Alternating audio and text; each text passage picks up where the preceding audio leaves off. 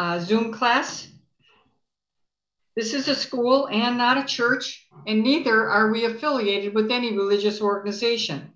This school is a nonprofit, non denominational, religious, and scientific research organization dedicated to showing proof of the existence of Yahweh our Elohim and the operation of his eternal purpose, pattern, and plan operating throughout eternity to this present day.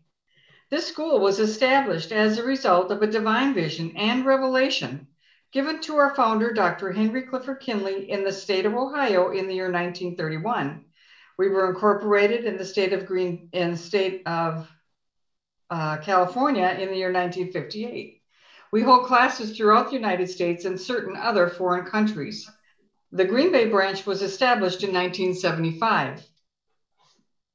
At this time, I'd like to introduce to you the Dean of the school in Green Bay, Dr. Andy Verkateren, and the Vice President, Dr. Michael Josephson. In this school, we use the true, correct, and original name and title of the Father, the Word or Son, and the Holy Spirit, which are contained in the original Hebrew text. The true name of our Heavenly Father is Yahweh. It has been improperly substituted by Lord. The true title of the Word or Son is Elohim. It has been improperly substituted by God. The name of the Holy Spirit manifested in or out of a physical body is Yahshua. It has been erroneously, erroneously substituted by Jesus Christ. Lord and God are titles and not names. The Apostle Paul, filled with the Holy Spirit, tells us in 1 Corinthians 8 and 5 that there are Lord's many and God's many. But we now know that every Lord must have a name and every God must have a name also. Elohim is a title, but unlike Lord and God, Elohim is a divine title. This means that Elohim is a, ti- is a title our Creator chose for Himself. Jesus is a name, but it is an erroneous name. A minor investigation on your part into a good dictionary or encyclopedia would prove that neither the Hebrew, Greek, nor Latin languages have any letters or characters in their alphabet that could produce the sound that is made by this letter J.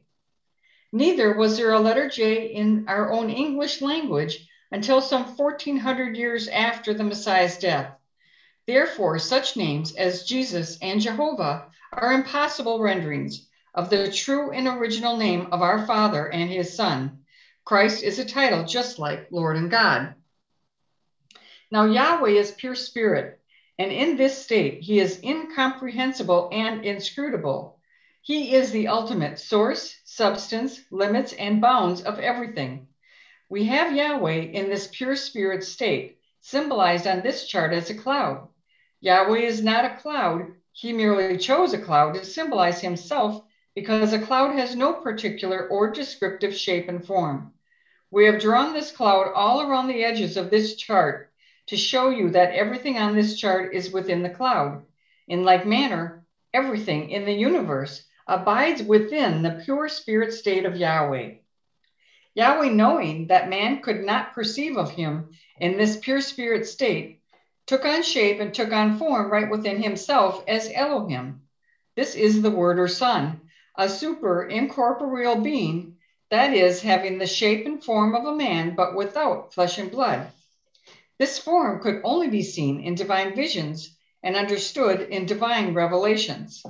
Later on, this self same spirit manifested, manifested himself in a physical body and walked the earth plane as Yahshua the Messiah whom the world calls Jesus Christ. Now, there is only one name given unto salvation, and we must know that name.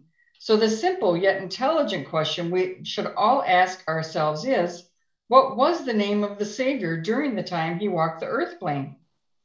And a further understanding of this name and title may be had by reading the preface of the Holy Name Bible. Also, in this school, we teach by the divine pattern of the universe. It is called the divine pattern because it is Yahweh's pattern. After Yahweh led the children of Israel out of Egypt, he called Moses atop Mount Sinai and showed him the tabernacle pattern in a vision. Yahweh instructed Moses to build one exactly like it in the wilderness of Sinai. The pattern consists of a most holy place, a holy place, and a court round about. These three compartments make up the one tabernacle pattern. In this school, we show proof that everything in the universe is made and operates according to the structure and function of this threefold tabernacle pattern, and that absolutely nothing escapes the pattern. We have 10 primary constitutional aims or objectives, and they are as follows. First is to help you find and know Yahweh, our Elohim, as he really is and actually exists. Second is to form a nucleus of universal brotherhood of humanity in Yahshua the Messiah, without distinction of race or nationality, creed, sex, caste, or color. Three is to investigate the unexplained spirit law, or so called law of nature, and the powers latent in man.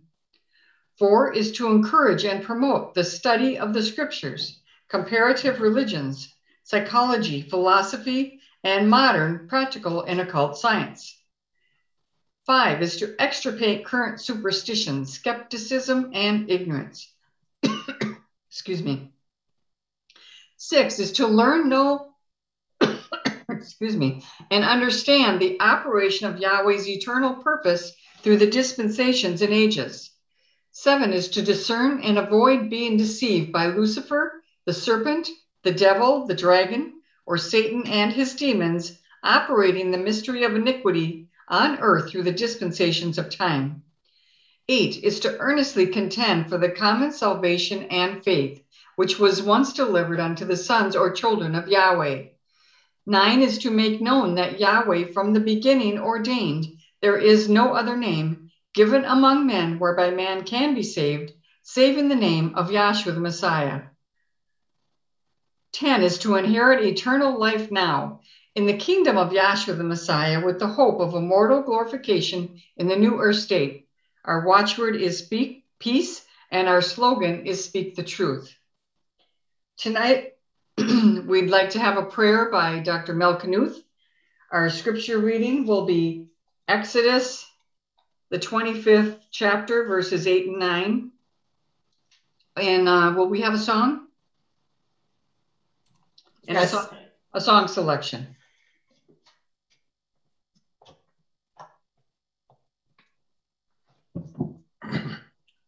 Good evening, class. They don't answer. Go.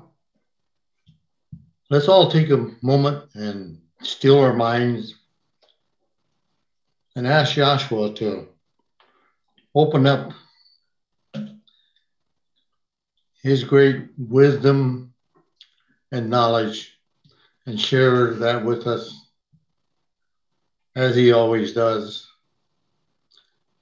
Let's ask him also to allow us to take that home with us and make it real. Because if we don't, we won't have eternal life. We know that Yahshua loves us all, and he brought us in the class to save us. And we have to keep that in mind and not allow the wicked one to carry it away. In his wonderful name, let's all say hallelujah. Hallelujah.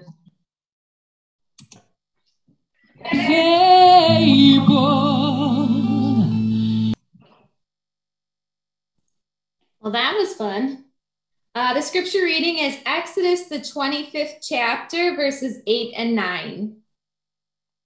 And let them make me a sanctuary, that I may dwell among them, according to all that I show thee, after the pattern of the tabernacle, and the pattern of all the instruments thereof, even so shall ye make it. That was Exodus 25, verse 8 and 9. Thank you. And this evening, there will be a three speaker format. And our first speaker will be the Dean of the Green Bay branch, Dr. Andy Verkotterin. Just want to say hello to everybody. Hopefully, everyone can hear me okay. Yes. we're gonna do something different today. Um, we will have two speakers following me in the video and they will split the time. But what I want to do, because I've had a lot of conversations with various people about a, a video, and we call it the Tabernacle video. And it's a video, we're not going to play it yet, but we're going to play it so people can hear. Not yet. Go back to the Tabernacle pattern for me, Roxy. The Tabernacle has things that we say about it. For number one, in our moderation, we say that in this school, we show proof how that everything in the universe is made and operates according to the structure. And this tabernacle has structure, which would be the bars, pillars, and boards, whole court roundabout, holy place, most holy place. It has vessels with definite material, uh, sizes, lengths, and widths, and so forth. That's all part of the structure. Everything in the universe operates is made and operates according to the structure and function. There's a function, there's a daily administration in there, there's a function of each one of these vessels.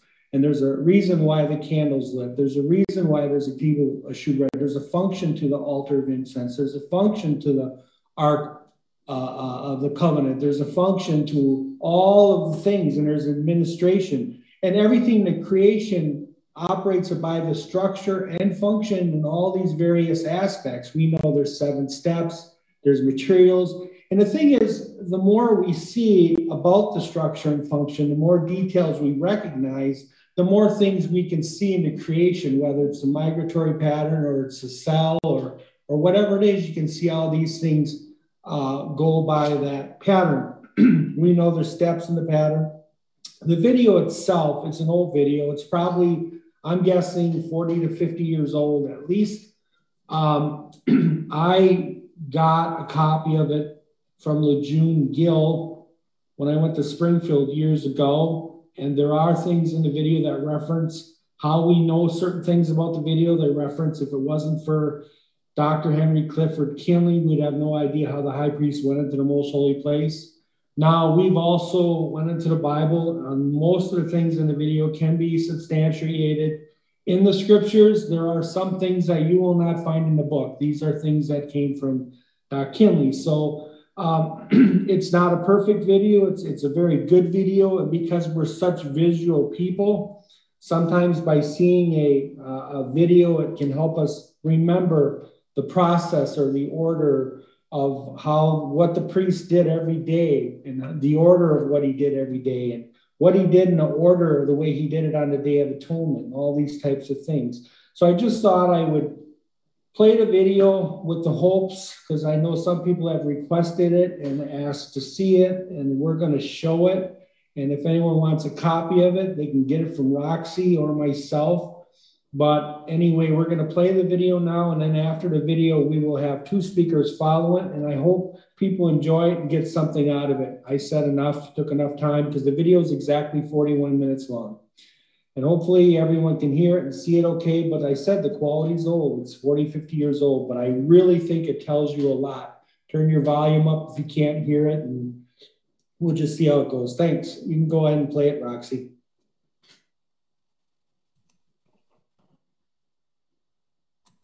Dedicated to the memory of Dr. Henry Clifford Kinley as a result of the divine vision and revelation given him in 1931, the knowledge and the understanding of the Mosaic Tabernacle has been made known. The model of the tabernacle in this presentation was not constructed to show every minute detail of the tabernacle, but only to impart some of the basic understanding that we have been taught, and to give a look at what the tabernacle in the wilderness might have looked like. And Yahweh Elohim spake unto Moses, saying, Let them make me a sanctuary, that I may dwell among them, according to all that I show thee, after the pattern of the tabernacle, and the pattern of all the instruments thereof, even so shall you make it. And look that thou make them after the pattern which was showed to thee in the mount. And Yahweh Elohim spake unto Moses, saying, Speak unto the children of Israel, that they bring me an offering. Of every man that giveth it willingly with his heart, he shall take my offering. And this shall be my offering which we shall take of them. The blue, and the purple, the scarlet, the fine linen, the goat's hair, the ram skin dyed red, and the badger skin, shittim wood, oil for the lamp, spices for the anointing oil, and for sweet incense, gold, silver, brass, onyx stones, and stones to be set in the ephod and in the breastplate. The first vessel constructed was the Ark of the Covenant. It was made of shittim wood and overlaid with pure gold. It was the only vessel in the most holy place. It stood two feet three inches high. It was three feet nine inches long and two feet three inches wide. There are no measurements given for the two cherubims that were set on the two ends of the mercy seat. It had a gold crown around the top. There were four gold rings on the four corners for the staves that were used to carry the ark. These vessels were not to be touched. The mercy seat will lift up, just like a hope chest would.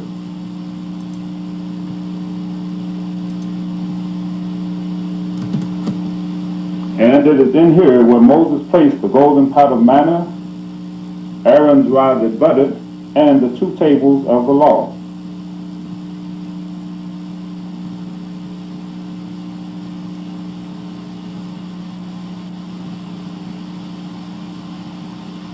The two tables of the law, there were three laws on the one side and seven laws on the other side.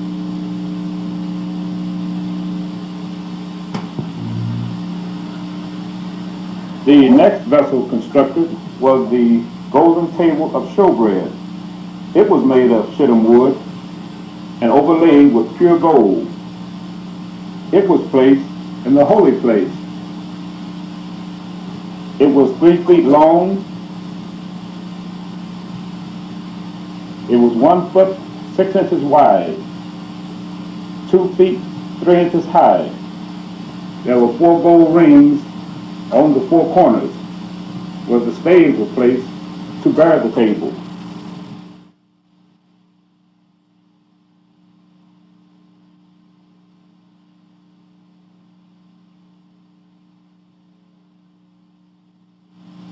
There was a double golden crown that went around the top of the table. There were 12 loaves of unleavened bread on the table, two stacks, with six loaves in each stack, representing the 12 tribes of Israel. The priests ate of the unleavened showbread.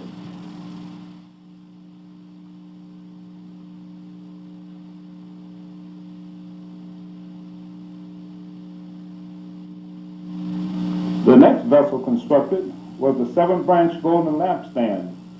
There were no measurements given for its construction, only that it was made of a talent of pure gold.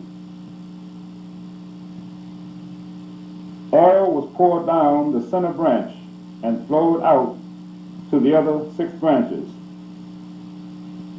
The lampstand was to be placed in the holy place. The high priest would light the lampstand at 3 o'clock in the afternoon, where it would burn around until 9 o'clock in the next morning. He would then snuff out the seven branch golden lampstand, trim the wick, and fill it up with oil.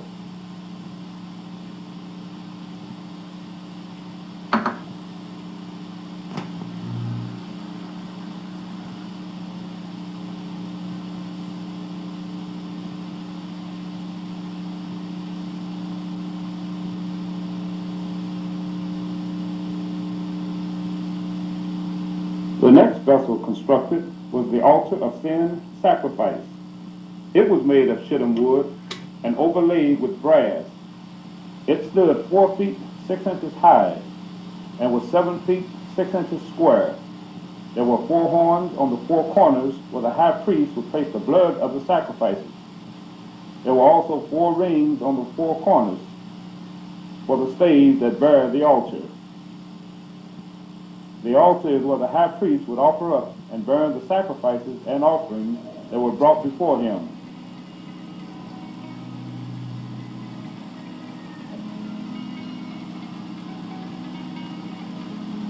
After the sacrifices were cut up and cleaned, they were placed on the altar, just like they were before they were cut up. There was always a continual burning on the altar of sin sacrifice.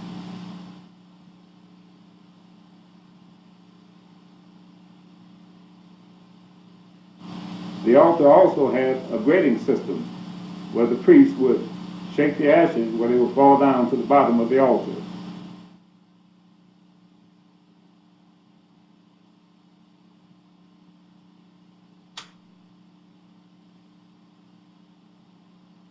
It also had a door that would open up in the front.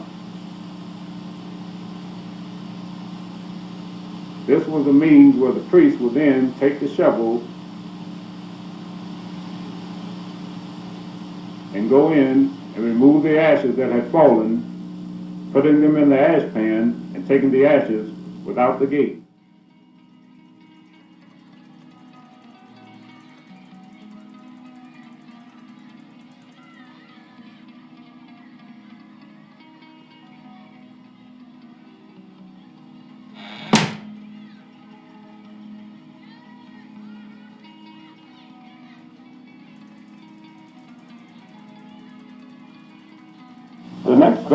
Constructed was the altar of incense.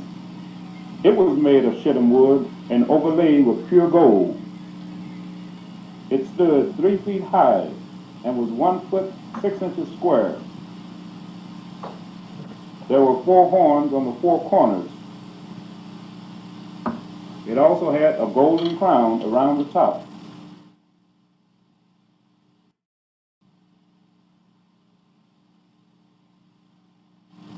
It also had golden rings, one on each side.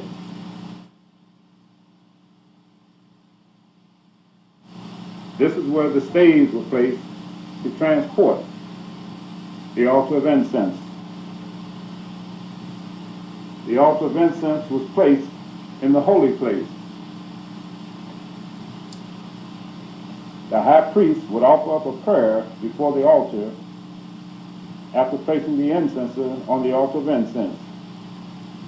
It was a sweet smelling savor unto Yahweh. The one unique thing about the altar of incense is that inside is where the garments for beauty and for glory were kept. Only on the tenth day of October, the day of atonement, before the high priest made his third trip into the most holy place, he would change garments here.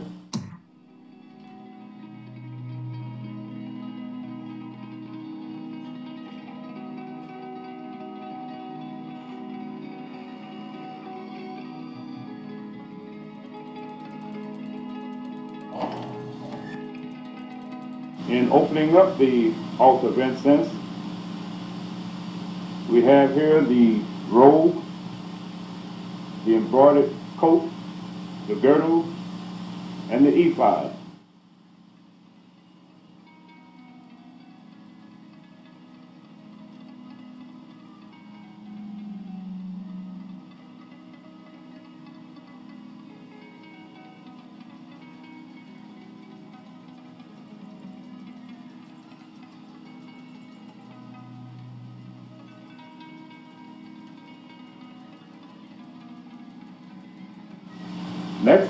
The golden breastplate with the 12 precious stones therein.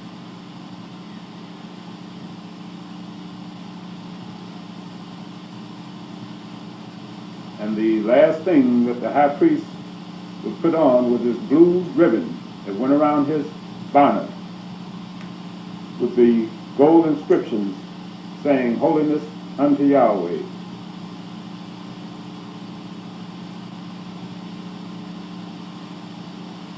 We have the two onyx stones with the 12 tribes of Israel, six names on each side, the embroidered coat with gold trim, the hems of the garment were the bells and the pomegranates, the breastplate with the 12 stones, and the blue ribbon that went around the mitre.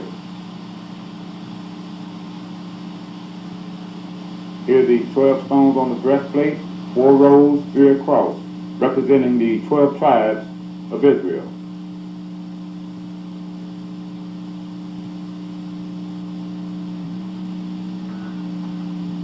The blue ribbon with the gold inscription saying, Holiness unto Yahweh.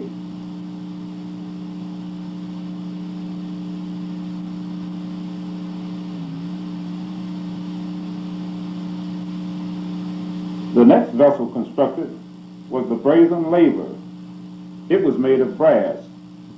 There are no measurements given for its construction.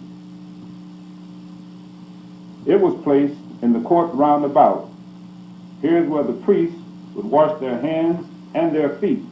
And also, this is where the sacrifices were washed before they were placed on the altar of sin sacrifice. There was a spigot at the bottom where the water was drained out.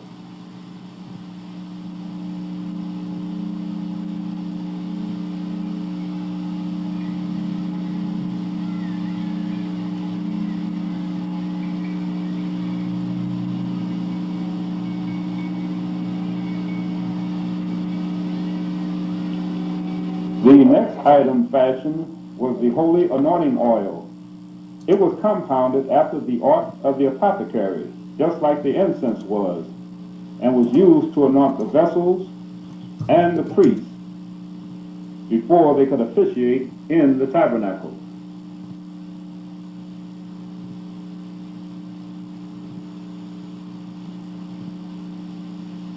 There were other vessels and articles in the tabernacle that we don't often mention, such as chests that contained the oil, the ingredients for the incense, the spoons, the bowls, the knives, the snuff dishes, etc.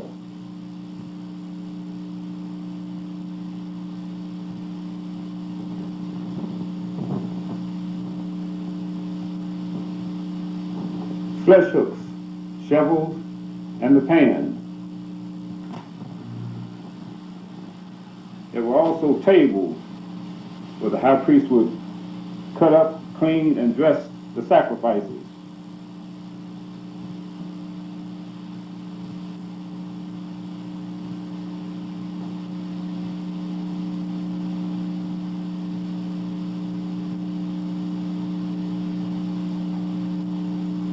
Now there were various kinds of offerings and sacrifices. Of the cattle, you had the bullock and the oxen.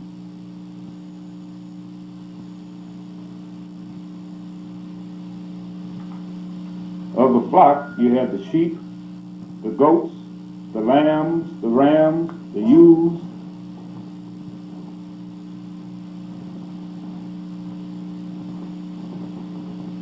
Of the fowl, you had the dove, the turtle dove, and the pigeon. There were also peace offerings, meal offerings, sin and trespass offerings. The meal offerings, you had the grain, the flour, the unleavened cakes. Now the Levites, one of the twelve tribes of Israel, were set apart for the duties of the priesthood. One family of Levites, Aaron and his sons, were set apart to be priests. The rest of the Levites were to assist the priests. Their duties were for the care of the tabernacle. The low priest went in to do the service at the age of 25. The high priest could only be high priest from age 30 to age 50. The sons of Kohath were responsible for carrying the ark, the table, the altar of incense, the altar of sin sacrifice, the lampstand, and the laver. The sons of Gershon were responsible for carrying the curtains, the coverings, the hangings, the gate, and the door. The sons of Merari were responsible for the boards, the bars, the pillars, the sockets, the pins, and the cards.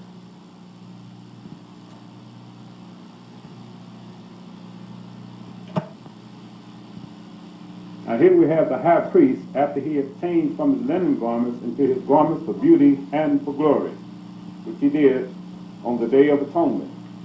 And he never went into the most holy place without blood and also the incenses where the clouds performed.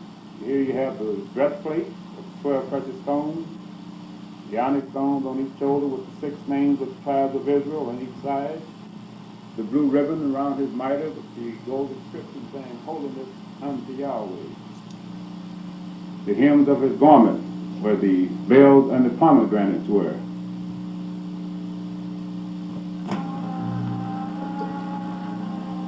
And it came to pass in the first month, in the second year, on the first day of the month, that the tabernacle was reared up. Then a cloud covered the tent of the congregation, and the glory of Yahweh filled the tabernacle.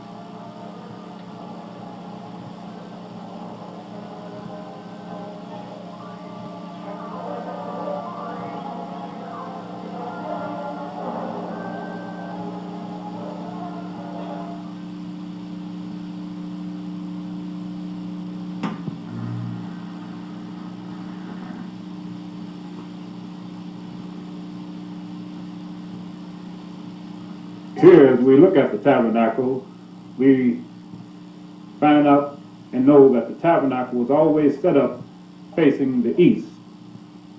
And as we travel along the fence of the tabernacle, this is the north side of the tabernacle. Going around to the west side,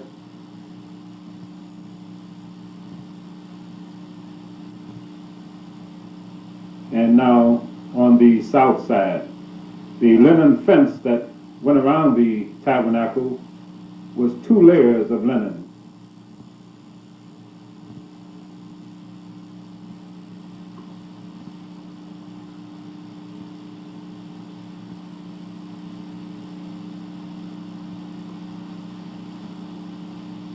The three coverings of the tabernacle was goat's hair, ram skin dyed red, and badger skin. The tabernacle was 150 feet long. It was 75 feet wide. The gate measured 30 feet wide. The fence stood seven and a half feet tall. The combined holy place and most holy place was 45 feet long. It was 15 feet high.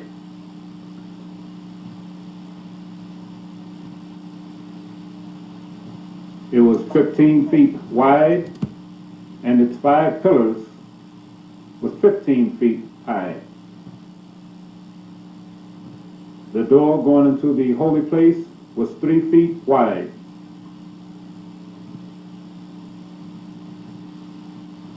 Here we've taken the coverings off so you can get a better look at the sanctuary. On the south side here, these boards, there were 20 of them. They were 15 feet high, and the five bars that held the boards, and they were set in silver sockets.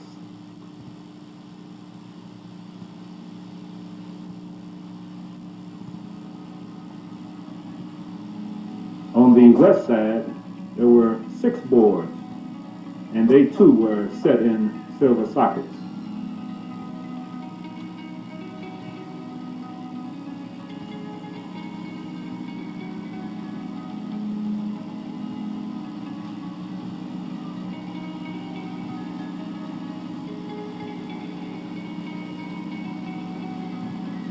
The pole that held the curtain that went around the court roundabout, there were 60 all total.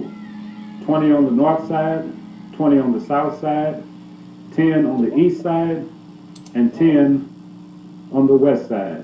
And they stood at seven and a half feet tall. The holy place measured 30 feet long and 15 feet wide. There was also a blue, purple, and scarlet veil that went around the holy place with cherubs embroidered therein. The most holy place, which was always completely dark, it measured a perfect 15 by 15 foot square.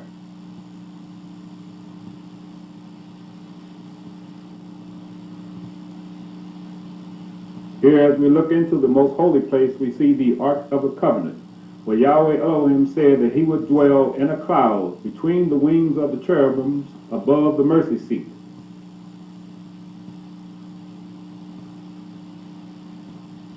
And the holy place, which was 30 feet by 15 feet, the four pillars, which measured 15 feet high, the altar of incense, the golden table of showbread, and the seven branch golden lampstand, and the blue, purple, and scarlet veil that went around the holy place. Here, the altar of incense is where the high priest offered up a prayer unto Yahweh, and the incense was a sweet smelling savor unto Yahweh. The golden table of showbread, where the twelve loaves of bread, six on each side, the golden rings and the staves to bear the table. The seven branch golden lampstand that the high priest would light at three o'clock in the evening, and it would burn around until nine o'clock the next morning when he would snuff it out.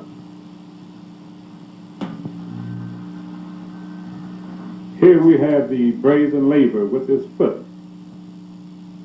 where the high priest would wash, and also where he would wash the sacrifice before he was placed on the altar of sin sacrifice.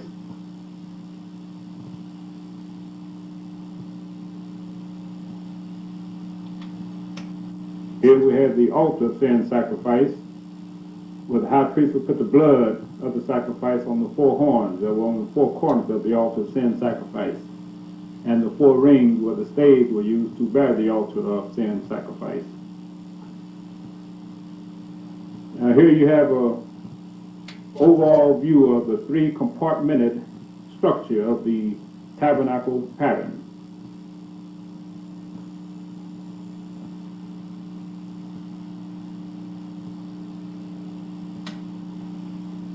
Now, the operation and purpose of the tabernacle was a means for the children of Israel who were camped around the tabernacle to offer up of their cattle, the flock, or fowl, or meal offerings, a sacrifice unto Yahweh for their sins and for their transgressions. The priest would receive of them the sacrifices, and the priest would make the atonement. Now there was a daily administration that went on daily throughout the year without fail.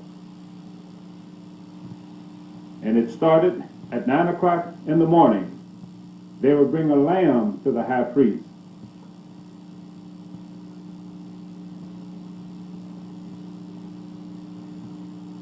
The lamb would be killed,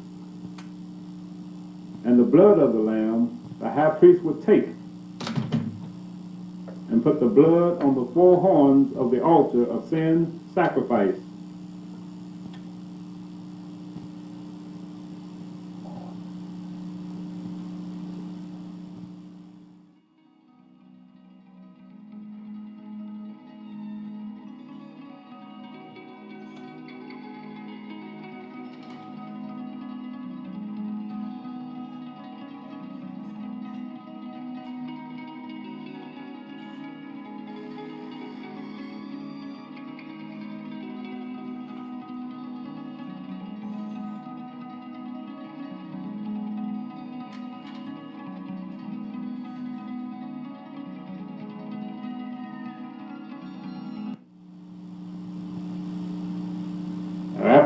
Priest finished putting the blood on the four horns on the altar, they would bring the lamb to the high priest after he was dressed.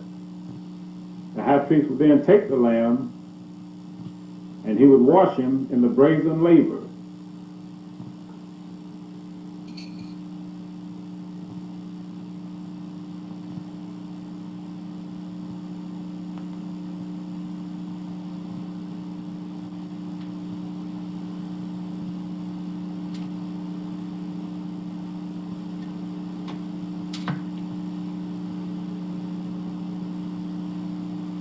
And after the high priest washed the lamb, he would then bring the lamb from the laver, and then he would then place him on the altar of sin sacrifice.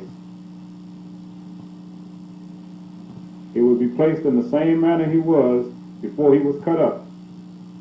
The high priest would then take coals off the altar of sin sacrifice and put them in his incenser. He would then take incense, two hands beaten small, pouring them on the hot coals, making a cloud with the incenser. He would then go into the holy place.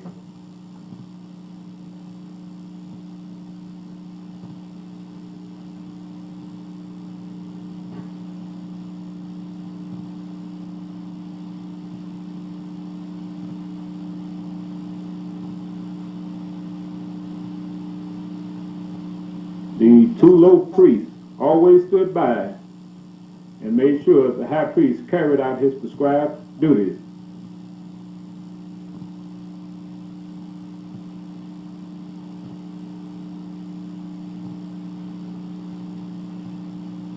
Now, once inside the holy place, the high priest would then proceed on to the seven branch golden lampstand, which at this time, being at nine o'clock in the morning, it would be lit. He would then snuff out the seven branch golden lampstand because the tabernacle, being that it was set up facing the east, the sun would rise and would light the holy place.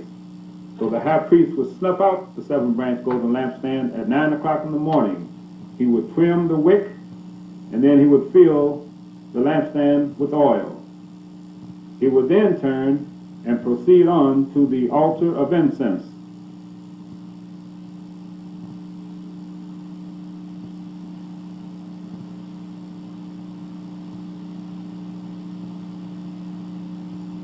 He would place the incenser on the altar of incense, and here is where he would offer up a prayer unto Yahweh.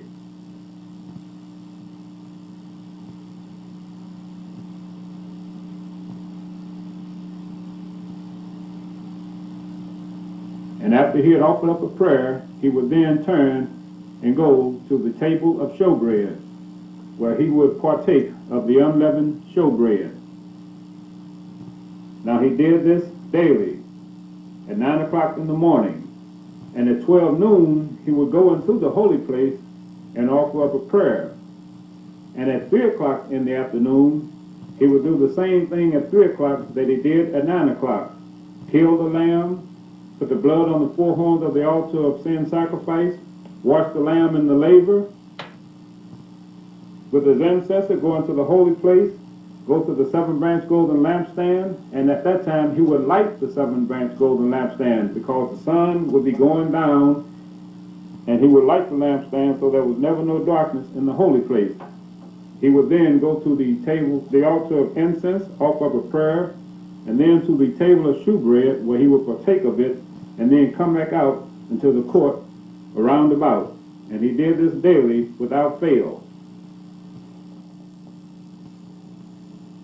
Now, on the 10th day of October, which was the Day of Atonement, this was the only day of the year that the high priest was allowed or permitted to go into the most holy place. And he went in there on three different occasions, and never without blood. He went in for his own heirs, for the children of Israel, and for the cleansing of the sanctuary. His first trip into the most holy place, they would bring the high priest a bullock they would kill the bullock. The high priest would take the blood of the bullock, which is for his own heirs, and he would take hot coals off the altar of incense, put them in his incenser, and taking incense, two hands beaten small, putting them on the hot coals on the incenser, and making a cloud. The high priest would then proceed on to the holy place, and then on into the most holy place itself on this first trip.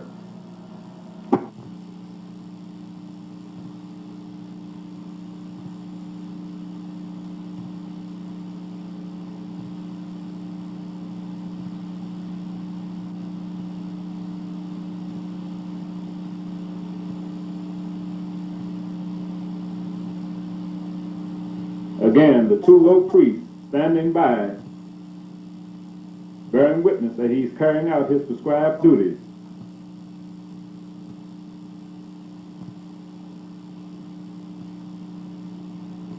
And once inside the holy place, the high priest would then proceed on into the, host, the most holy place itself.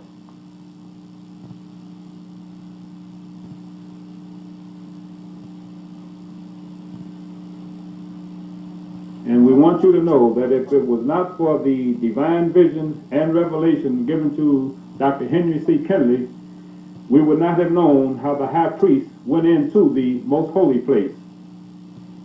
The high priest would part that veil on the right side, going into the most holy place, and going in on a cloud.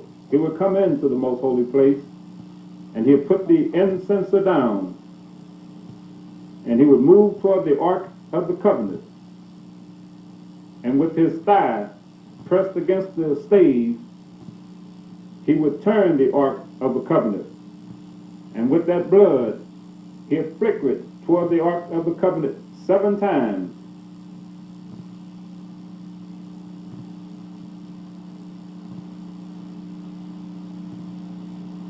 And he did this on his first trip. And after he had done this, he would then pick up his incenser and back out of the most holy place, never at no time turning his back on the presence of Yahweh Elohim who sat upon the mercy seat on the Ark of the Covenant. He would then come on out of the most holy place into the holy place. And he would take the incenser and place it on the altar of incense. He would then come on back out to the court round about.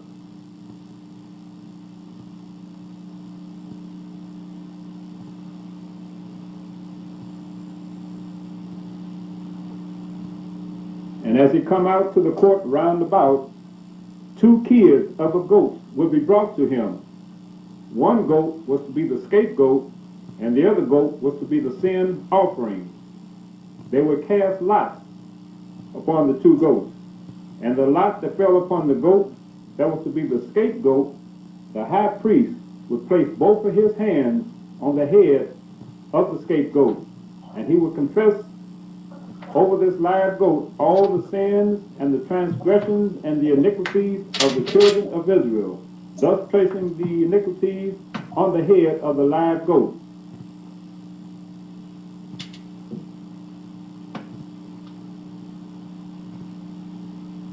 And after he had done this, placing the iniquities of the children of Israel on the head of the live goat, then that live goat, which was to be the scapegoat, was then led away by the hands of a fit man into the wilderness and set free.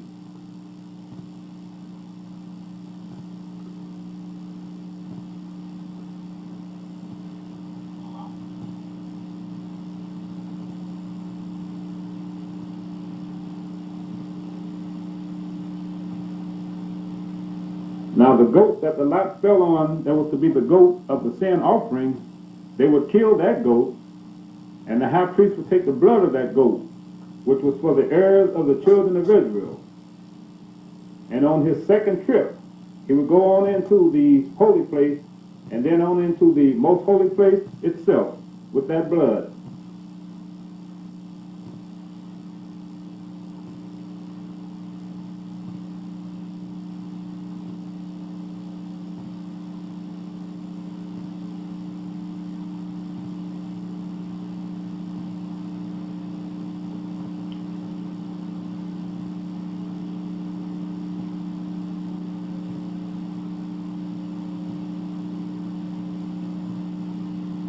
And once inside the holy place, the high priest would then take his incenser off of the altar of incense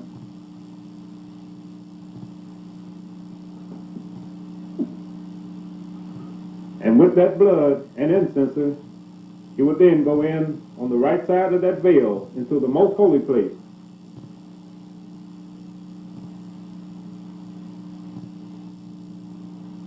And once inside, he will put the incenser down. Remember, it's completely dark in here. And again, moving toward the Ark of the Covenant, and with his thigh pressed up against the stave, he would turn the Ark of the Covenant and flickering that blood toward the Ark of the Covenant seven times. This now making a total of 14 times of flickering that blood toward the Ark of the Covenant. And having done this, he would then pick up his incenser and back out of the most holy place into the holy place.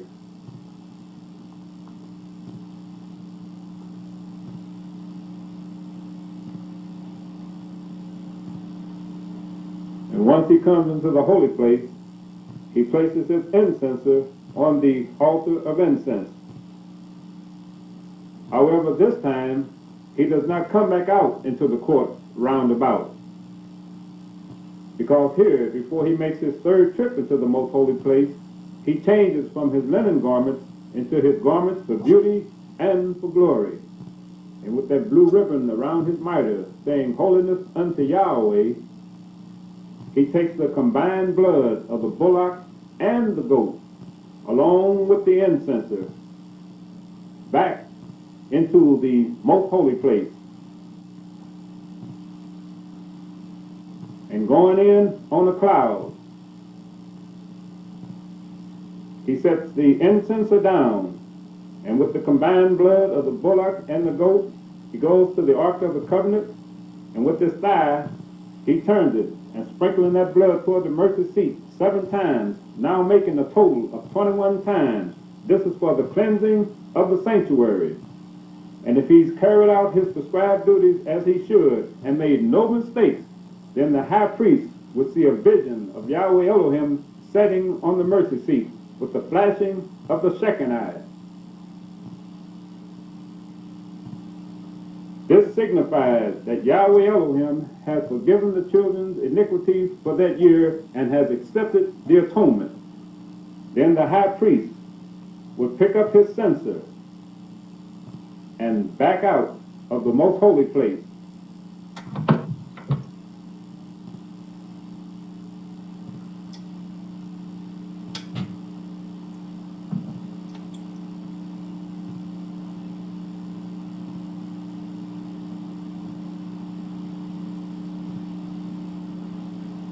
And coming into the holy place, he places his incenser again on the altar of incense.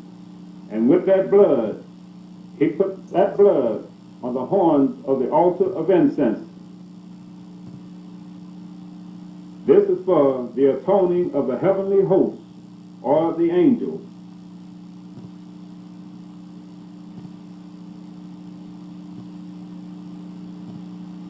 And having done this, he then changes back into his linen garment.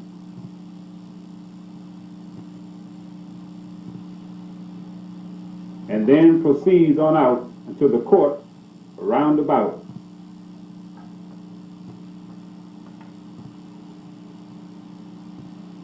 Now the two low priests who were standing by, seeing that he has carried out his function and has made no mistakes, they sound the trumpets, letting the children of Israel know who were gathered around the tabernacle that Yahweh Elohim has accepted the atonement for their sins for that year.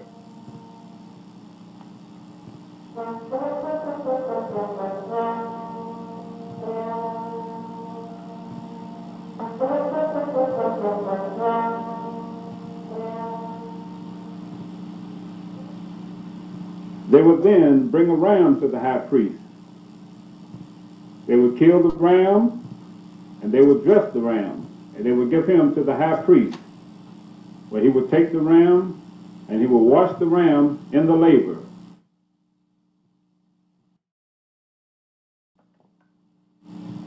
And after the ram was washed in the laver, he was then brought to the altar of sin sacrifice, where he was placed on the altar, and the ram was consumed.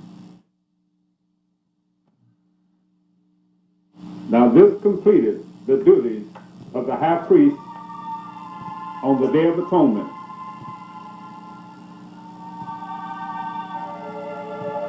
Now we hope and trust that this presentation has helped you understand how the Mosaic Tabernacle functioned there in the wilderness.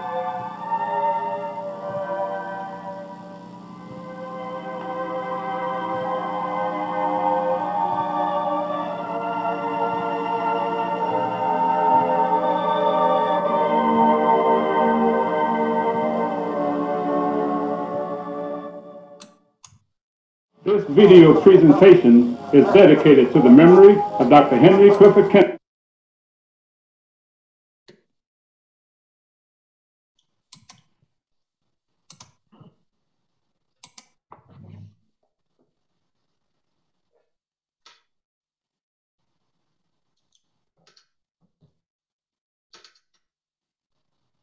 Can you hear me?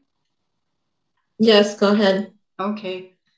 We'd like to welcome a first-time visitor, and our next speaker this evening will be the Dean of Arkport, New York, Dr. Bonnie Snyder. Well, good evening, brethren. That was very enjoyable. I had seen it um, a few days ago. I watched some of it, and I'm glad that I got on here tonight and this was part of this. Okay, so I probably have about a half hour, right? Um, I want to go back to the Moses chart. I'm going to stay right with the tabernacle, but um, I want you to go to the Moses chart because I want to show you where it actually came from. All right, if you look at the top of this chart, um, you'll see in the light here where Moses is having this vision. And let's read this um, Exodus 24 8 9. Exodus, the 24th chapter, uh, 20, 24, 9 and 10. Okay, thank you. Exodus 24, 9. Then went up Moses, Aaron, Nadab, and Abihu, and 70 of the elder, elders of Israel. And they saw the Elohim of Israel, and there was under his feet, as it were, a paved work of a sapphire stone, and as it were, the body of heaven in his clearness. All right, so what they're seeing, if you look here in the light, what Moses is looking at is he's seeing Yahweh Elohim. And this is what the, the rest of these two, Aaron, Nadab, Abihu, and the 70 the elders, that's what it says in the verse, that they saw the Elohim of Israel. And then they're explaining what the Elohim of Israel looks like to them. All right. And would you read that part again, please?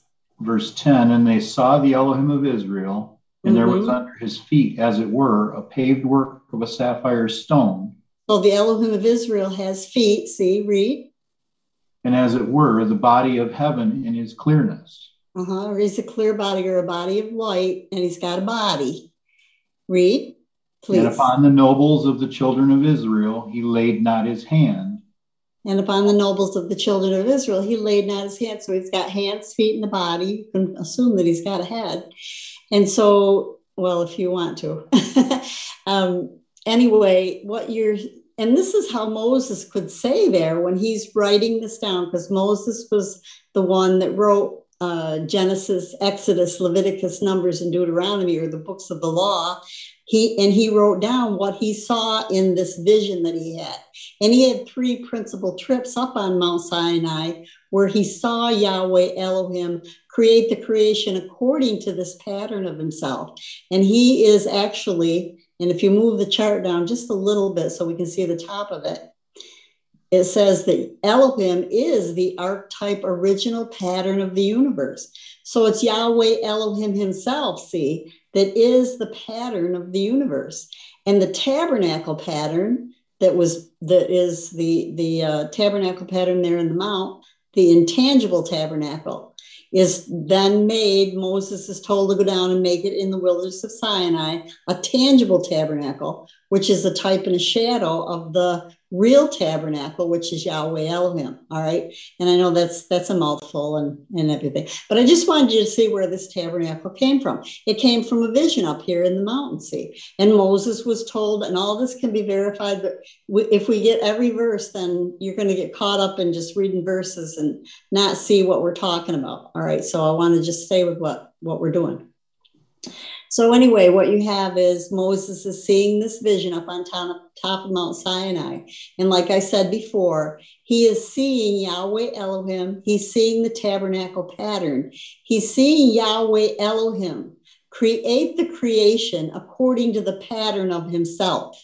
And that's why this tabernacle pattern is so important because the tabernacle pattern shows you how Yahweh Elohim is. It shows you him. See, it points him out. It shows you about him.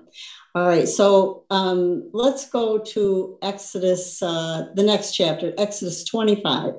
8, 9, and verse 40, please. And Acts 7 and 44. Exodus 25 and 8. And let them make me a sanctuary that I may dwell among them.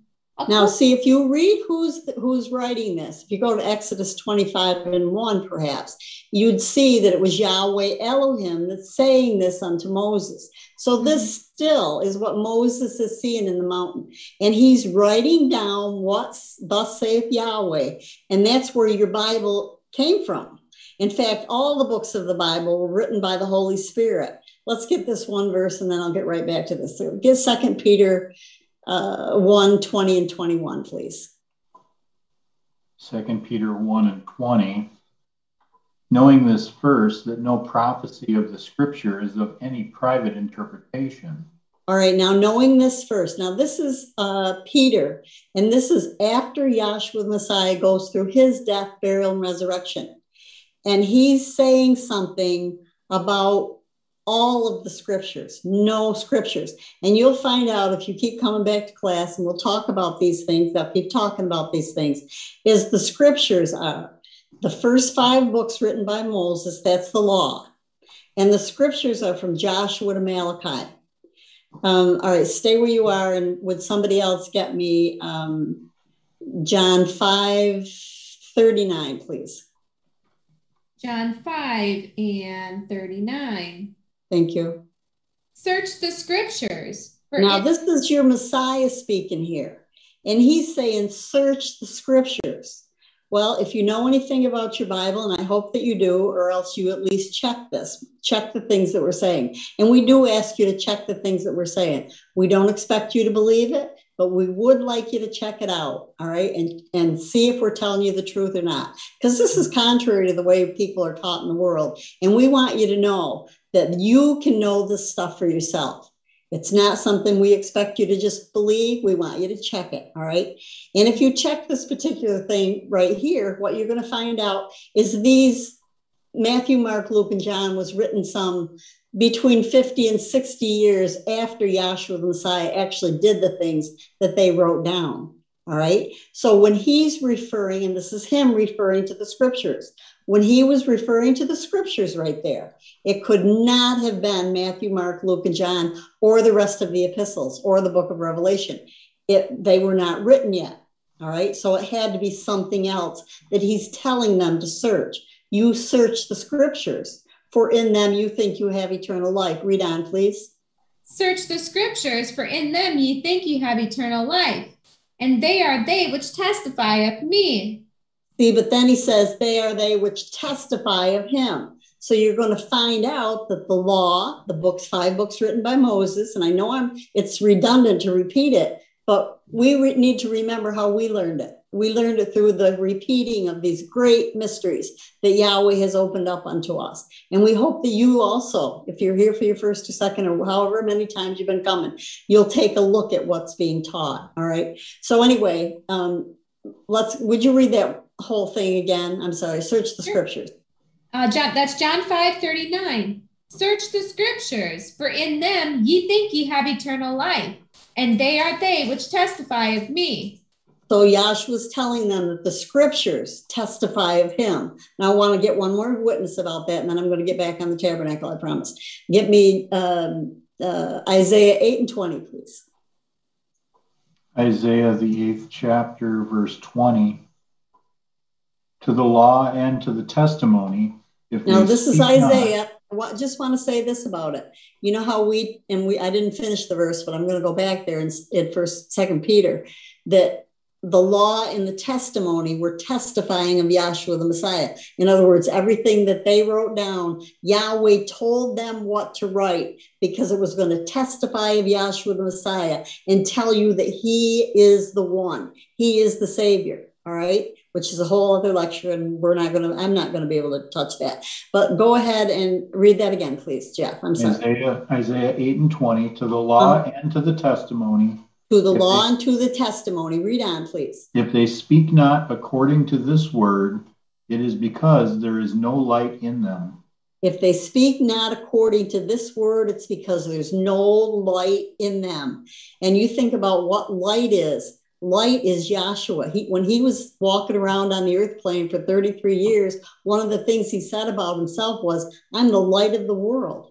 So there's no Yahshua in them. There's no resurrection in them. There's no morning star in them. See, if you don't have the witnesses that were provided of the law and the prophets, then there's no light in them.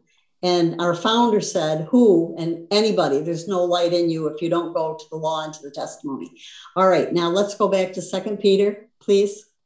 Second Peter 1 and 20, knowing this first, that no prophecy of the scripture is of any private interpretation.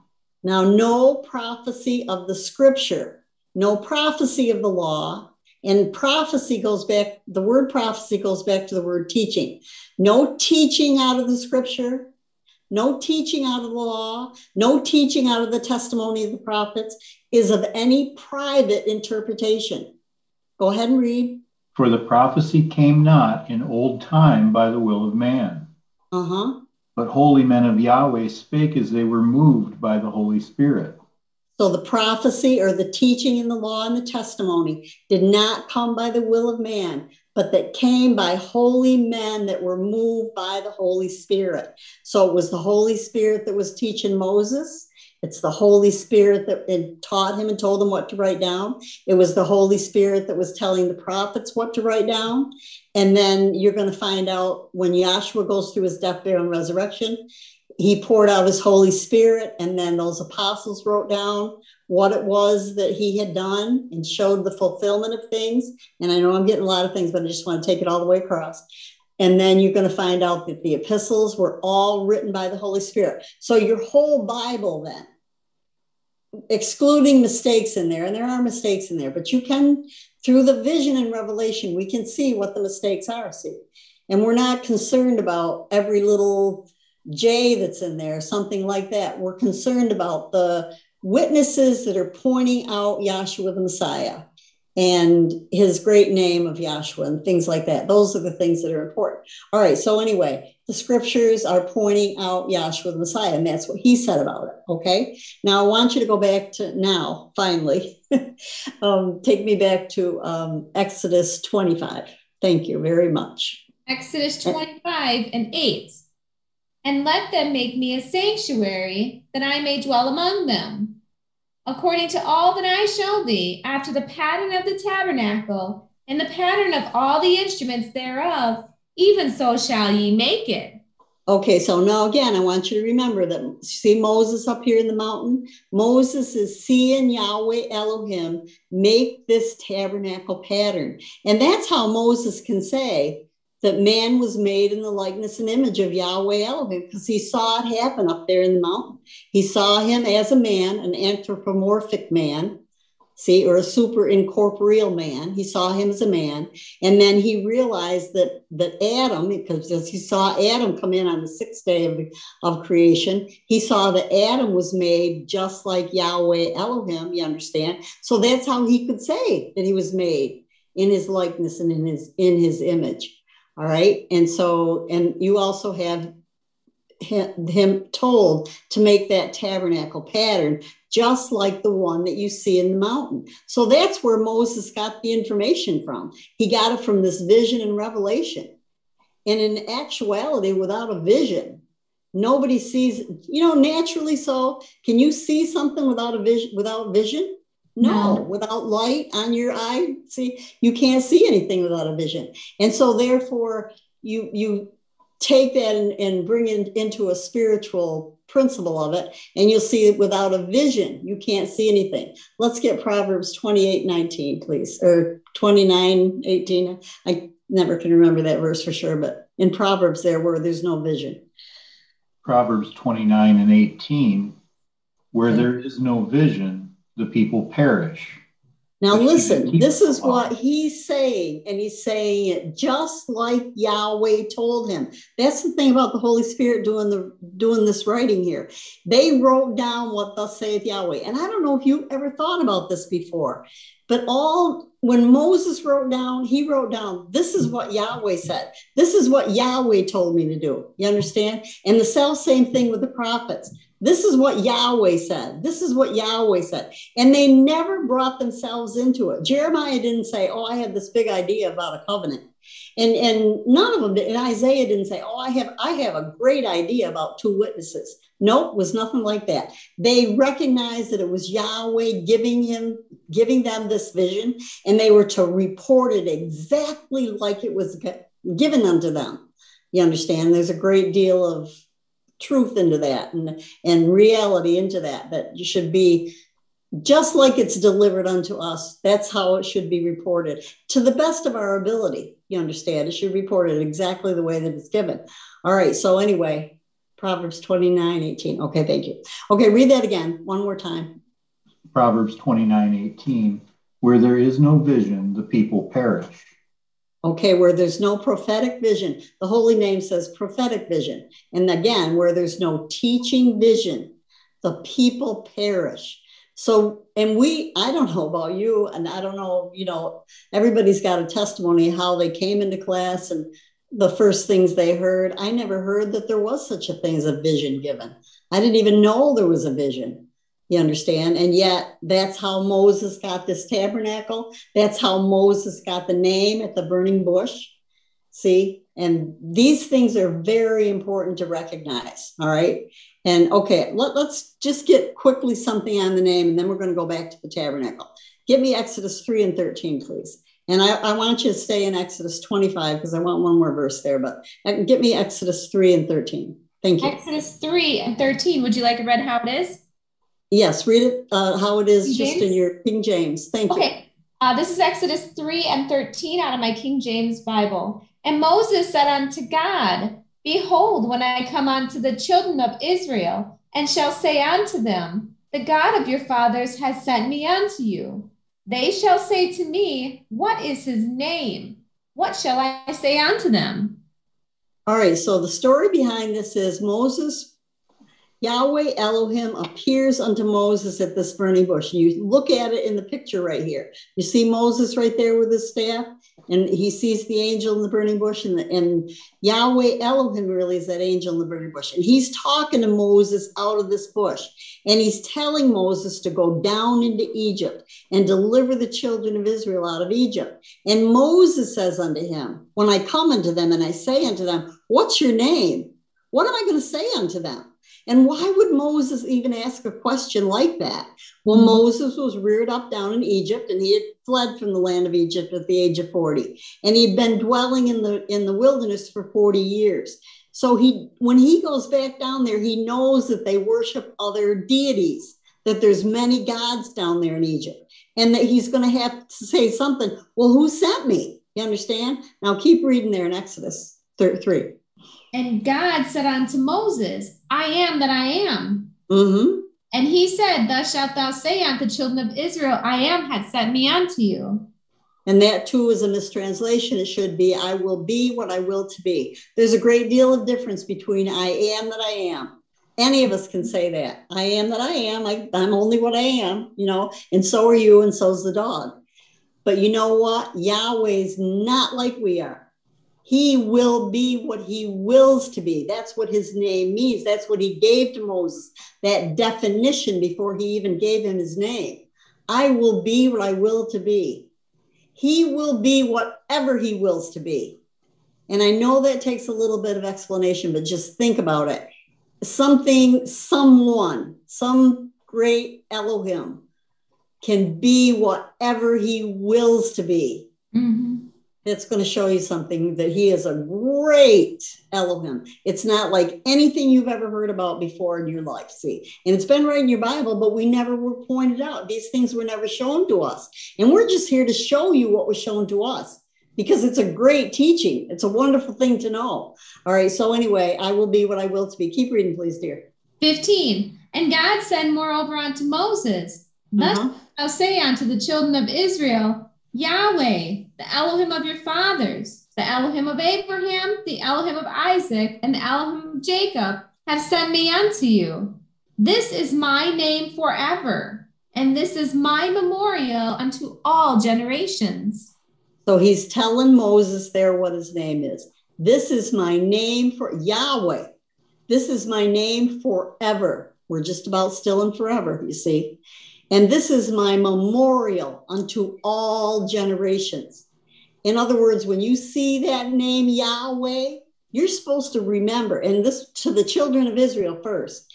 When they saw the name Yahweh, when they heard Yahweh, they were supposed to remember that it was Yahweh that came down and delivered them up out of Egypt that is Yahweh that fought their battles for them, that is Yahweh that fed them in the wilderness. It was Yahweh that gave them light in the wilderness. It was Yahweh that caused everything to happen that happened with them happen. You understand? And it was Yahweh that brought that second generation up over and brought them into their promise or the promised land. And they were supposed to remember that, the name of Yahweh. And it's not out of style, folks.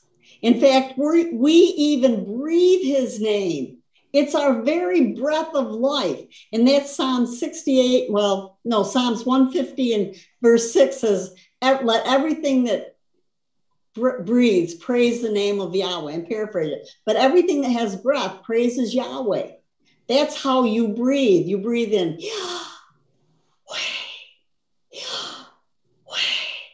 And I know it's a bit of an exaggeration, but you go to sleep tonight. and You hear your own breath, and you'll see that that's the way that it is. You understand? All right, now quickly, let's go to Gen, um, I'm sorry, Exodus 25 and 40. And then I want you to go, well, go ahead, just read that first. Exodus 25 and 40. And look at thou make them after their pattern, which was showed thee in the mount. All right, so I said all that other stuff to show you that he got the pattern from Yahweh Elohim, and he was told to come down and make it in the wilderness of Sinai. Now, would you get the, the body tabernacle? And I just want to show you how that we are made in his likeness and image. And you may have always had a question about that. And maybe, maybe you didn't have a question about it. But either way, it is a great thing to recognize that we are made in Yahweh Elohim's image. See, just naturally so. And by the tabernacle pattern. And I would just like to say this quick. The tabernacle pattern is, if you listen to the moderation that we have, it's the pattern of all things. Absolutely nothing escapes this pattern. Why? Because nothing escapes the great spirit of Yahshua. He is that pattern, the pattern of the universe. He's the pattern. He's the great, wonderful something you can look at, see, and recognize that everything is Him. All right. Anyway, it, it's hard not to get too much into it, but I want to take you into this tabernacle and show you how the, and I'll, I'll show you as quickly and as simple as possible that is possible for me to do. First of all, the tabernacle is threefold. It's a most holy place, a holy place, and a court roundabout. And there's seven steps in the tabernacle. The first step is the gate. The second step is the altar. The third step is the laver. The fourth step is the door. The fifth step is the holy place. The sixth step is the second veil. And the seventh step, which denotes perfection, is where Yahweh Elohim, and we saw it in that video, Yahweh Elohim appeared on the Day of Atonement and forgave the sins of the children of Israel. So that was the workings of the tabernacle. And Moses saw all this in that vision. And Moses wrote all this down in the book about this tabernacle. It's the most written about thing in the whole Bible, and yet none of us ever knew anything about it. See? And through this vision and revelation, we have been taught and shown that this is the archetype, original pattern of the whole universe. And this pattern that was made down in the wilderness of Sinai is a type and a shadow of Yahweh Elohim himself, see, or Yahshua. Yahweh Elohim, Yahshua, one spirit. Okay, so anyway, um, in this tabernacle, like I said, it's threefold. If you look at the tabernacle of man, you see man right next to the tabernacle. And then over in the next picture, you see it broke down according to the tabernacle. So the man is threefold. He's a head cavity, a chest cavity, and an abdominal cavity, the self same thing as you have the threefold in the tabernacle. See, you're threefold. And you do have arms and legs, and we can get into that. But you know, even your arms and legs are threefold. You got a hand, a lower leg, lower leg, yep. A hand, a lower arm, and an upper arm. That's threefold. You got two of them. Self same thing with your leg. Yeah, that's threefold. Why? Because you're made by that tabernacle pattern. See, everything's going to be threefold. In fact, everything you look at when you study anything in physiology and anatomy, you're going to find it's all threefold. You know, your everything everything about you is made according to this tabernacle pattern which is great. Five minutes. Thank you very much. All right. So i'm going to go quickly up here. So in this court roundabout area you have uh, altar of sin sacrifice and some of this stuff was already talked about. I'm just going over it quickly. The altar of sin sacrifice and that correlates with your um, intestines in your body, see? And there was a constant burning on that altar back there in the wilderness. See the altar, and there's a constant burning in your body. See how the two correlate together? This is how you are made in the image. And then you go to the laver there, see? You got a laver, that's where the sacrifice was buried and, and cleansed. And you go to your body, and you've got, when your kidneys are put together, they look like a laver. And those kidneys are the cleansing of, of your blood and uh, and then you come where the high priest then is anointed with the holy anointing oil. And in your body you have your adrenal adrenal glands that cup your kidneys. And that's a quickening to the body. That's where you get your fight or flight hormone from those adrenal glands. All right? Then you come to the door right here in the tabernacle. Over in your body you have a portal vein that goes up through there. And portal means door you understand? All right. The next thing you have here is your all um, seven branch lampstand. See? And it has seven branches. And you know how of the branches of a lamp will flicker, see? Or the lights of a lamp will flicker. And you have your great aortic arch and that goes over the heart and it has seven branches on it. We can name them all. I haven't got time to do it right now, but we can get into this in more detail as much as you want. See, and you can study yourself as much as you want. So, seven branches, seven branches. You understand? Light and light, because that's where the light of the body comes from. All right. So, anyway, then you have your altar of uh, shewbread. It's got uh, 12 loaves of bread on it. It's where the priest came in there and had his sustenance, see?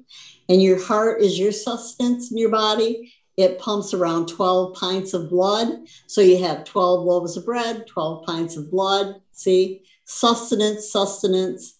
You come to the altar of incense. It's got it's a four-sided table. It was high table. You see that, remember that in the video. Um, and then your lungs are like your altar of incense. It's, it's the intercession between the outside air and the inside air. You understand? That's where it goes in and out, in and out, in and out. See? And it's four sided, and your lungs are also four sided. And you have your corona coming down there, and corona means crown. Just like this had a crown on it, that that table had a crown on it your lungs have a corona coming down their crown, all right? Or maybe that's the, the heart. I, I don't know. I, it's been a while since I've done this, but I, I see the principle of it, and so do you if you're just looking at it. Then you come through the second veil, you're going into the most holy place. This is a three in one configuration here, and it's representing the throne of Yahweh. And in your isn't in it's your seat of consciousness in your most holy place. And didn't he dwell within a cloud in the mirror? Let's get Leviticus, Leviticus 16 and 2, I believe it is. Um, it, you have gray and white matter, and that's you, your seat of consciousness, see? And really, that's where Yahweh now dwells, because that's what this is showing you. Just like Yahweh appeared in the in the most holy place back here on the Day of Atonement, after Yahshua goes through his death, burial, and resurrection, it is possible for you to have that Holy Spirit manifest in your body now or resurrected in your body. And that's where he would dwell in your most holy place. You'd be conscious of his ever presence with you, see? And that's what it means to have the Holy Spirit. And that's a uh, doesn't happen by magic, but it comes through listening and hearing the witnesses that Yahshua has provided and the way that he has done things. Leviticus 16 and 2, and I'll be done. Leviticus 16 and 2. And Yahweh said unto Moses, Speak unto Aaron thy brother that he come not at all times into the holy place within the veil before the mercy seat, which is upon the ark, that he die not. For I will appear in the cloud upon the mercy seat. So he said he was going to appear in the cloud upon the mercy seat. And if you look at the tabernacle and the body compared to each other, that's where the cloud is. And that's where he's going to appear on in that cloud, in your cloud, in your gray and white matter, upon the mercy seat. And he's still dispensing mercy. He's still on that mercy seat for right now. And I hope that, and I, I hope and I pray that anybody listening to this will take heed to the witnesses that Yahshua has given us to see these things. It's time to look at him and see him for yourself. So, with those few words of encouragement, I hope somebody got something out of that. I thank you so much for giving me the opportunity. I'm glad to see everybody, and all praises go to Yahweh Elohim through Yahshua. Thank you. Thank you, Dr. Snyder. And our third visitor this, e- our third uh, speaker this evening will be the Dean of Oceanside, California class, Dr. Dennis Volpe. I want to say good evening to everyone. And. I want to say that the uh, video was very informative. I learned some new things tonight that I didn't even know, actually. So it was really wonderful to watch. Now, I'm just going to pick it right up from where uh, Bonnie left off because she laid a beautiful foundation. And I want to, for if you're if this is your first time ever attending one of these classes, let me first of all say this. This class is about trying to make you aware that Yahweh is real and that Yahweh can be known and understood. And that's something that most of us were not taught in our religious upbringing that you could know anything about God or that you could ever uh, certainly know uh, what His purpose is.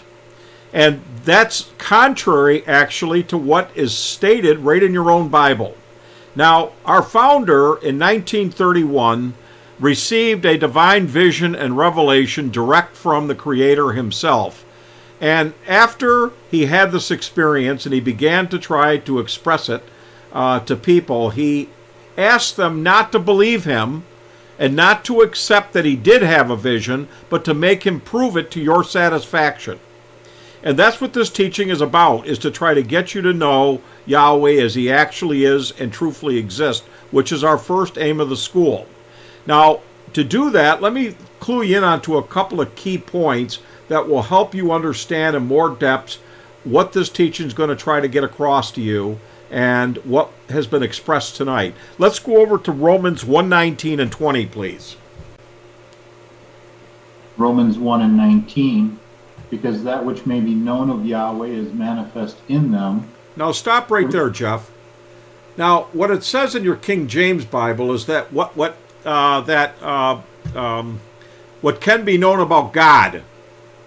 Now, what they did in your Bible is they took out of the original text that was in both the Old Testament and New Testament and substituted the name Yahweh for Lord and God for a, a title that is used by the Creator himself down through the, the Bible, known as uh, in Hebrew as Elohim or Elohim. And also the name of the Messiah, which is Yahshua, not Jesus. Uh, as it's been expressed in our moderation, there was no J in the Hebrew language and still isn't to this day. And so, never at any time when the Messiah was walking around did anybody ever call him Jesus. There's no J in Latin or Greek either. Now, getting back to the point, what Paul says here now, Paul is up in Greece right now. Uh, let's see, wait a minute, we're reading, yeah. Uh, no, he's taught, this is a letter to the Romans. So go ahead, start again at 119. Romans 1 and 19, because that which may be known of Yahweh is manifest in them. Now, right Yeah. there, right that statement right there is a statement you don't hear read in church too often. Because that which may be known of God or known of Yahweh is manifest in them. And it goes on, finish that verse, uh, Jeff. For Yahweh hath showed it unto them. Now, the important point is to break that down, that one little verse that we just read. First of all, something can be known of God. Something can be known about your Creator. You can know it for an assurity. Second of all, whatever can be known is because Yahweh has to show it to you. And the only way you're going to learn about your Creator is from Him Himself. Now, our founder said that when he had the vision, he was an assistant pastor of a church. He knew the Bible from cover to cover.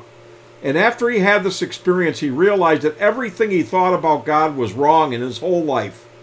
And that he never really knew Yahweh or God or what God was or any of those kind of things. And after this vision was given to him, he realized that it is possible to know something about the creator of this universe that we live in. In fact, Yahweh wants you to know about him. The reason why you're here, the reason why I'm here, is to learn about him. Now, because that which may be known of Yahweh is manifest in them, for Yahweh has showed it to them. Read. Verse 20 For the invisible things of him from the creation of the world are clearly seen, being understood by the things that are made, even his eternal power and Godhead, so that they are without excuse. Now, in this verse right here, he said, For the invisible things of him. Well, what are the invisible things of God? Now, number one, if you go over to the book of John, I'm not to, we don't have time to run and get all these scriptures. In John, the fourth chapter, the Messiah or Yahshua tells a Samaritan woman that God is spirit or Yahweh is spirit, and they that worship him must worship him in spirit and truth. Now, most of us haven't got a clue what spirit is. We have ideas, we have our concepts about spirit, but in reference to what spirit really is, nobody knows what it is. Your minister can't explain it to you, your priest can't explain it to you, whatever religion you came out of, they don't know what spirit is. Now, Yahweh exists in a state which is referred to in this teaching as pure spirit. And on this chart, the arrow is pointing to the top of Mount Sinai where Yahweh manifested in a cloud. That cloud led them out of the land of Egypt, hovered on top of Mount Sinai, and it symbolizes spirit. Now, cloud doesn't have any descriptive shape and form. Yahweh, in his pure spirit state, does not have a, a form that you can draw a picture of or be able to describe or anything like that. In fact, in that state, he's inscrutable and incomprehensible. And he is eternal. Now, what was revealed to our founder in his vision is that spirit is divine attributes. And the attributes themselves comprise what Yahweh truly is. And there are nine divine attributes there's intelligence, knowledge, wisdom, love, beauty, justice, foundation, power, and strength.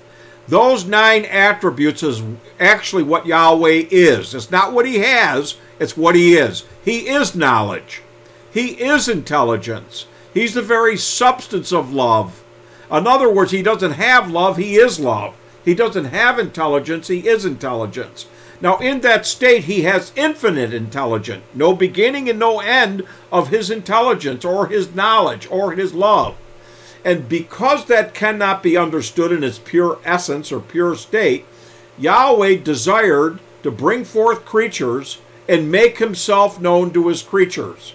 So, what he did is he took on a shape and form right within himself that he uh, communicated to Moses and the prophets in visions and revelations that is discussed in Exodus, the 24th chapter, verses 9 and 10. And that was referred to as the Elohim of Israel. Now, what Yahweh decided to do to make his purpose known and to make himself known is to create something that would reflect manifestationally the principles of what he is in pure spirit. Read 20 again, please, uh, if you would. Verse 20 For the invisible things of him. from That spirit. The invisible things are spirit. You can't see spirit. You can't touch it. You can't smell it. There's no way to detect it with your natural senses. It's completely invisible to you. Now, for the invisible things of him, go ahead. from the creation of the world are clearly seen. Stop right there. What does the word invisible mean, Jeff? Not seen. It means you can't see it. If something's invisible, it can't be seen. Now, here in what it's saying in 20 is for the things that can't be seen are clearly seen. Well, how is that possible? How can you clearly see something that you can't see? Now, this is how this works. Go ahead and read that verse again, please. Verse 20 For the invisible things of him from the creation of the world are clearly seen, being understood by the things that are made. Now, here's how you see the invisible things of Yahweh it's by understanding the things that are made. In other words, Yahweh made everything. He created the universe, He created you and me, and every atom, every neutrino, every quark particle. He created everything that exists. And everything is a manifestation of some invisible principle that shows you what spirit is. So that the creation itself is mirroring the creator by manifesting a, some, him in a state of principles of what he is. Now, I'll use an example of that just so you're not confused. Mathematics is a science of principles. Now, what we do to learn mathematics, like for an example, when you went to grade school, elementary school, you learned math, you learned addition, and you learned that 1 plus 1 is 2. Well, they didn't just say to you 1 plus 1 is 2. They showed you a manifestation. They took one apple and set it on the table. And they said, This is one apple. Then they said, and we're going to add another apple. So we got one here and one here. So one plus this other one make up two. So you start to grasp the idea what a one is. A one is not an apple, by the way, and a two is not two apples. But the apples reflect or manifest the concept or the principle of mathematics. And we learn by those manifestations. And that's how we know something about using a science of something that is invisible. Nobody's ever seen a one.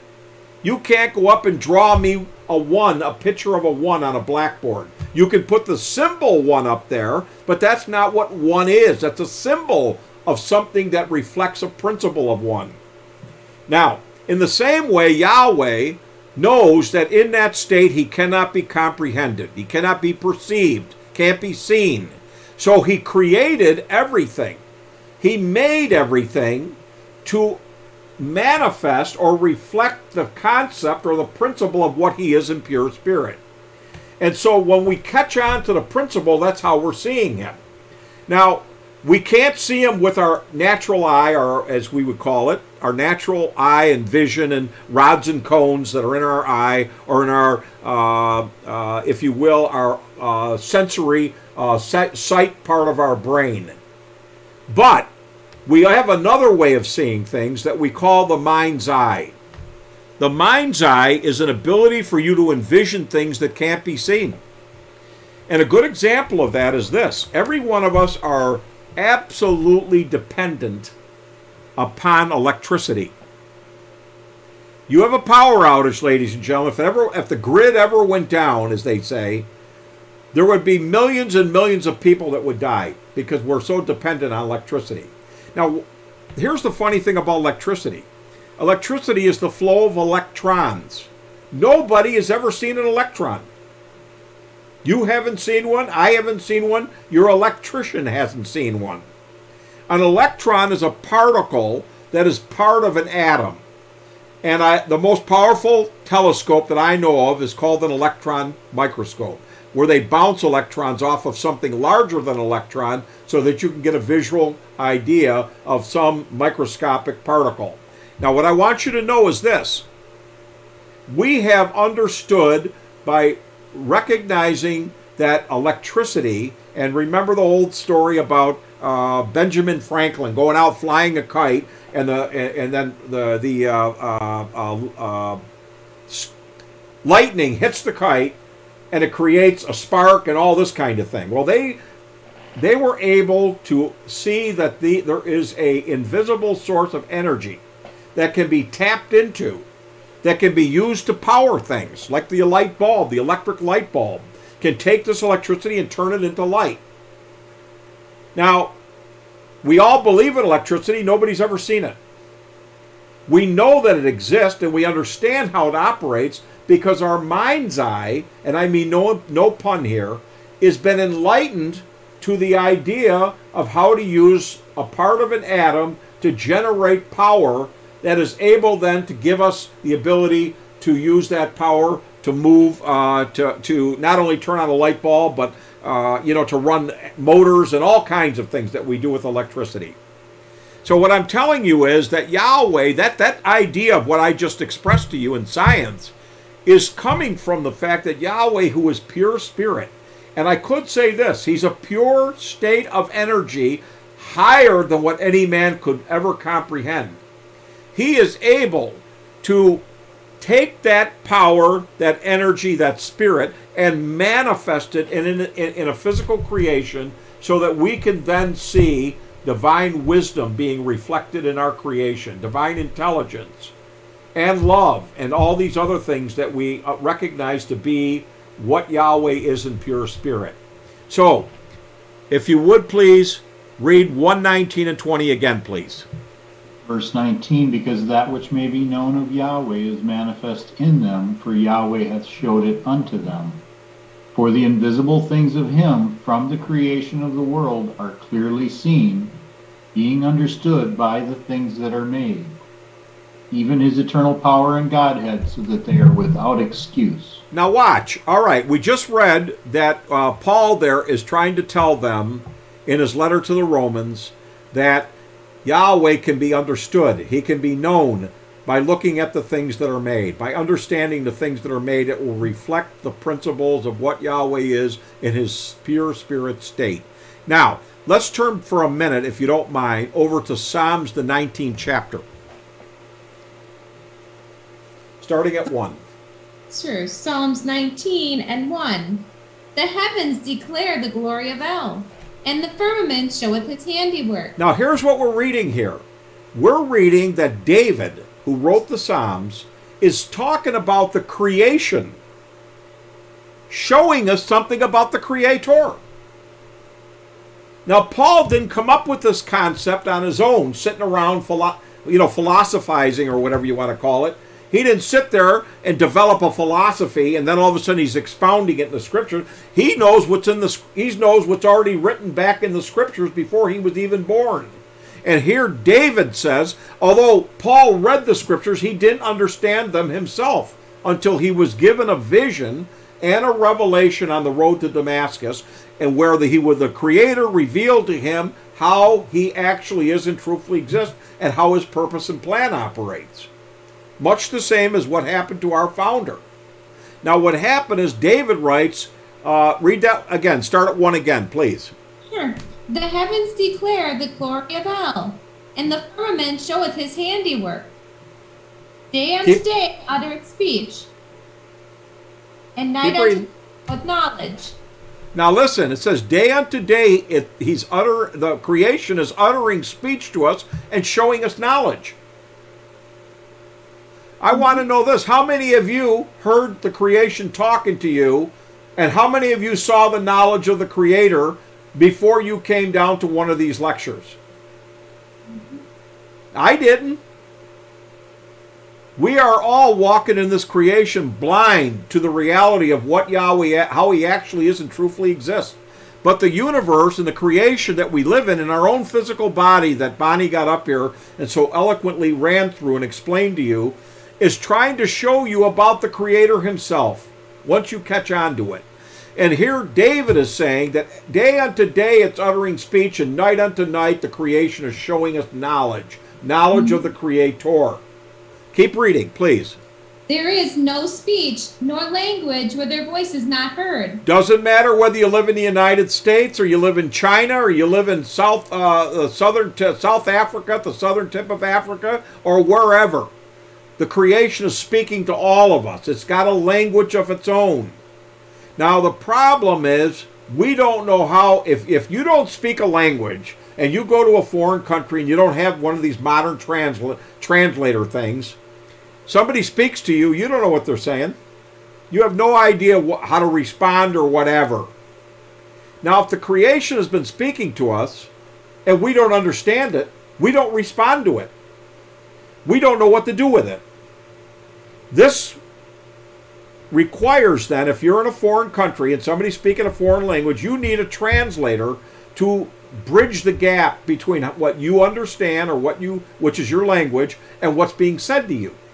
Now, in the same way, we need something that can bridge the gap of our understanding from a natural standpoint, a physical standpoint, and how this is reflecting the Creator.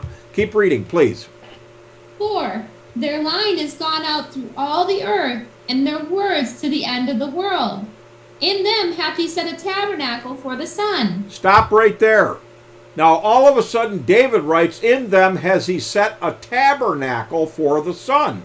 Now, here's the mm-hmm. funny thing. Before I came into this school, the only thing I knew that was a tabernacle, because I was raised as a Roman Catholic, was a little box that was up on the altar where they kept the chalice with the host. We were told that's the tabernacle. I didn't have any knowledge of this tabernacle that was gone into tonight in great length. I didn't know a thing about it.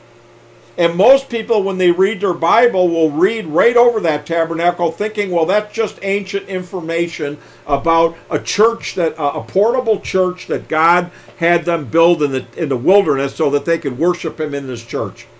That's the extent of what most people think about that tabernacle. But here's the truth: that pattern is more than just filler on pages where Yahweh didn't have nothing good else to say, so he just said, let's just fill it up with all how how big and how many cubits everything has to be, and so on and so forth. Look, let hold your finger where you're at there, and somebody else run over. I think Jeff, run over for me to um, Hebrews eight and five, I believe. Hebrews 8 and 5. Who serve unto the example and shadow of heavenly things, as Moses was admonished of Elohim when he was about to make the tabernacle. For see, saith he, that thou make all things according to the pattern shown to thee in the mount. Now, here's Paul reiterating what happened back there in Exodus. And he's saying that the that when Moses was showed this pattern in the mountain, and that's what that tabernacle was. It was a tabernacle pattern. It served as an example and a shadow of heavenly things. Or it served as a manifestation of something spiritual. So the tabernacle happens to be a translator that tr- is able, once you understand the, how the structure of the tabernacle and the functioning in the tabernacle of the high priest, you will find that everything that you look at essentially in this creation breaks down into a threefold nature. Now, here, Bonnie got up and showed you how your body is threefold. You have a head cavity, you have a chest cavity, and you have an abdominal cavity. Well, let's go one step further. You have a cell. Your body is made or comprised of cells. Cells are threefold also.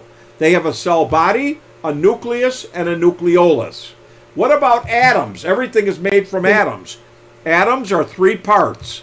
They have an electron shell that goes all the way around a neutron and a proton. So what we've got, we see the atom there is threefold, the cell is threefold, your body is threefold, and the tabernacle is threefold.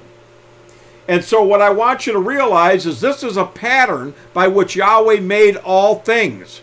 And everything is following this pattern and going according to the operation of the pattern. But you need to come back and learn more about the pattern, and you'll be able to apply it yourself in things that you are interested in, things that you uh, like to like to look at, learn, read, uh, music, everything.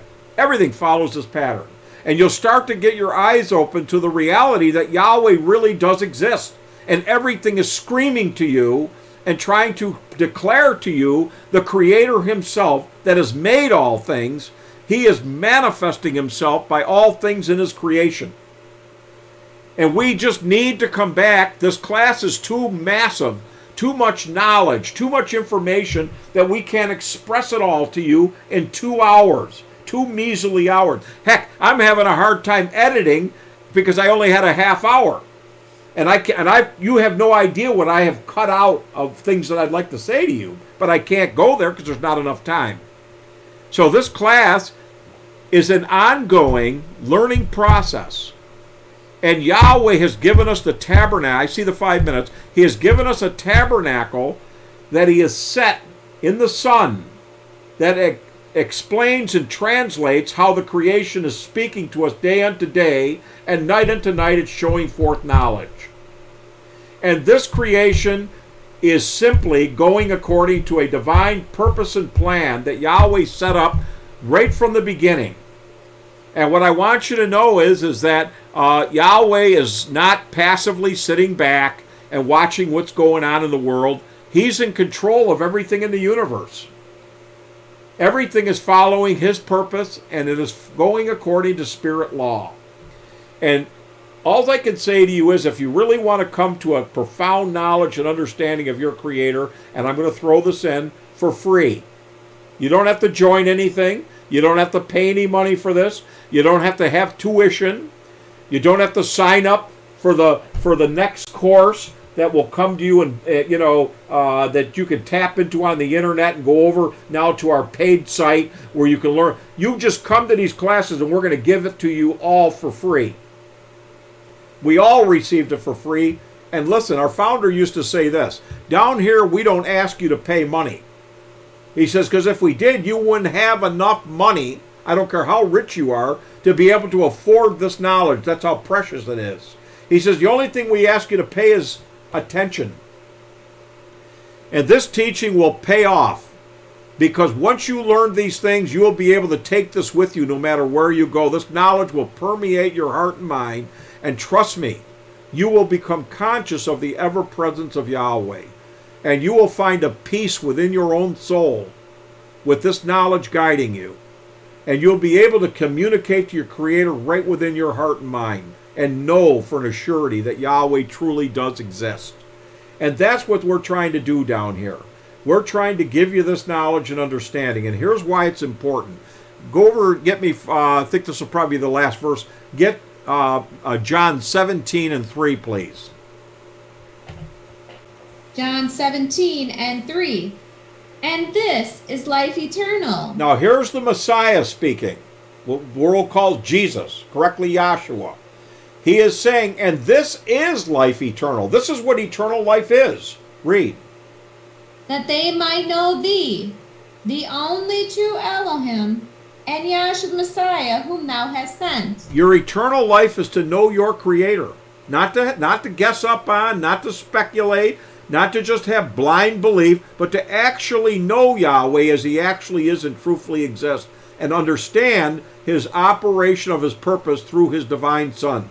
That's what we're going to learn down here, and you will acquire eternal life if you are willing to to come down and and, and listen and just take it home, digest it, think about it, and you can always ask questions. We don't discourage questions down here. In fact, we encourage them because we know that we have answers to questions that I guarantee you you've never heard anybody be able to express. So I hope with those few words you enjoyed tonight's class. We want to tell you how much we appreciate you coming down here tonight and trying to listen to this and be a part of it and we want you to come back. We would love to ask you to come back. So if you could do it. With those few words, I want to say thanks for the opportunity. And all I can say is peace in Yahshua. Uh, I'll hand it back to the moderator. Thank you. Thank you, Dr. Volpe. Uh, we'd like to thank everyone for attending our Zoom class. We hold classes every Tuesday from 7 to 9 p.m. And in-person classes, we have them every Friday from 7 to 9 p.m. at 1311 Velp Avenue. And we do look forward to seeing you again. Let's all um, like to dismiss with a doxology taken from the last two pages of Jude. Now unto him that is able to keep you from falling and to present you faultless before the presence of his glory with exceeding joy. To the only wise Elohim, our Savior, through Yahshua the Messiah, our sovereign, belong glory and majesty, dominion and power, both before all time and now and ever. Hallelujah. Hallelujah.